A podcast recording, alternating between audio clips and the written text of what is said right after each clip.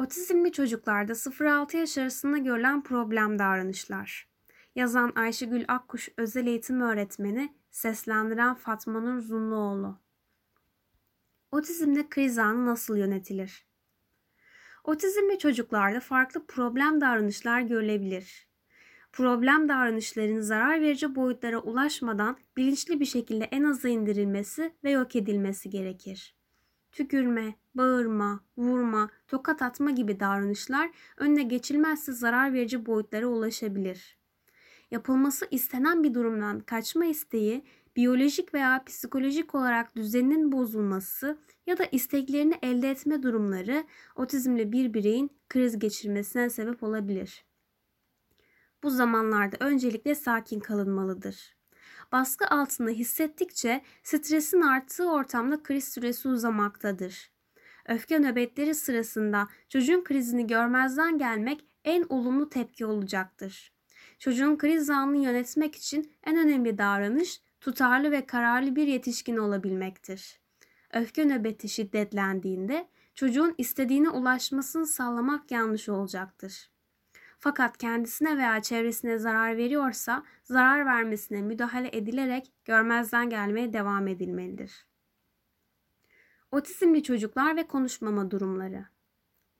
Otizmli bireylerin ailelerinde var olan konuşmanın genellikle belli bir yaştan sonra aniden kesildiği anlatılır. Otizmin kendisini bebeklik döneminde dahi belli ettiği yapılan araştırmalara göre taklit becerilerinde sınırlılık olduğu söylenir. İnsanların öğrenme biçimi taklit becerilerine dayanır. Doğada var olan tüm sesleri ve dahi tüm bilişsel faaliyetleri ilk bebeklik çağından itibaren taklit ederek öğreniriz. Konuşamayan otizmli bireylerin ifade edici ve alıcı dil becerilerinden önce taklit becerilerinin geliştirilmesi gerekir. Çocuklar dil gelişimi açısından cesaretlendirilmeli ve motive edilmelidir çocukların üzerinde çok büyük beklentiler oluşturmak ve baskı kurmak çocuğun aileden uzaklaşmasına neden olabilir. İletişim kurmak için öncelikle ön koşul becerileri tamamlamış olmak gerekir. Otizmli bireylerin uyku bozuklukları nasıl iyileştirilebilir? Otizmli çocuklarda düzensiz uyku, uykuya hemen dalamama ve zayıf gece uykusu var olduğu biliniyor. Yetersiz ve kalitesiz uyku her bireyde olduğu gibi otizmli bireylerin de sosyal yaşantılarının kötüleşmesine neden olabiliyor. Tekrarlanan davranışlar, öfke problemleri, dikkat problemleri, sosyal iletişim bozukluğu, uyku düzensizliği yüzünden olumsuz hale gelebiliyor. Otizmli çocuklarda uyku problemi varsa aileler çocuklarında öncelikle sağlık açısından herhangi bir rahatsızlık olup olmadığına uzmana giderek baktırmalıdır. Eğer geniz eti, uyku apnesi gibi durumlar yoksa uyku öncesinde çocukların beslenmelerine özen gösterilmelidir. Enerji verecek ve rahatsız edecek yiyeceklerden uzak durulmalıdır. Beslenme kontrolü için yine bir uzmana başvurulabilir.